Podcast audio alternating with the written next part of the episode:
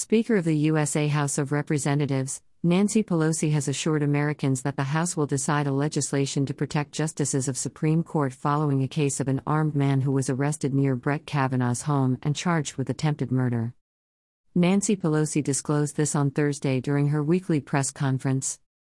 The armed man, according an affidavit signed by an FBI agent as reported by Reuters news agency, is 26-year-old Nicholas Rosk of the Los Angeles suburb of Simi Valley.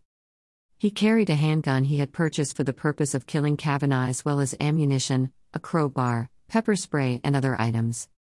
The member of the U.S. Supreme Court, Kavanaugh's home in the Washington suburb of Chevy Chase has been the site of some protests by abortion rights advocates since the May 2 publication of a leaked draft opinion indicating the court was poised to overturn its landmark 1973 Roe v. Wade decision that legalized abortion nationwide, according to Reuters. Earlier, White House Press Secretary Karina Jean Pierre had said President Joe Biden condemned the actions of this individual in the strongest terms and supports pending legislation in Congress that would improve security for the justices. Greater than did Nancy Pelosi just threaten the safety of pro life justices again? Greater than.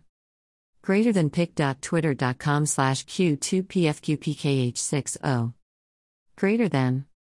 Greater than Benny Johnson, at Benny Johnson, June 10, 2022.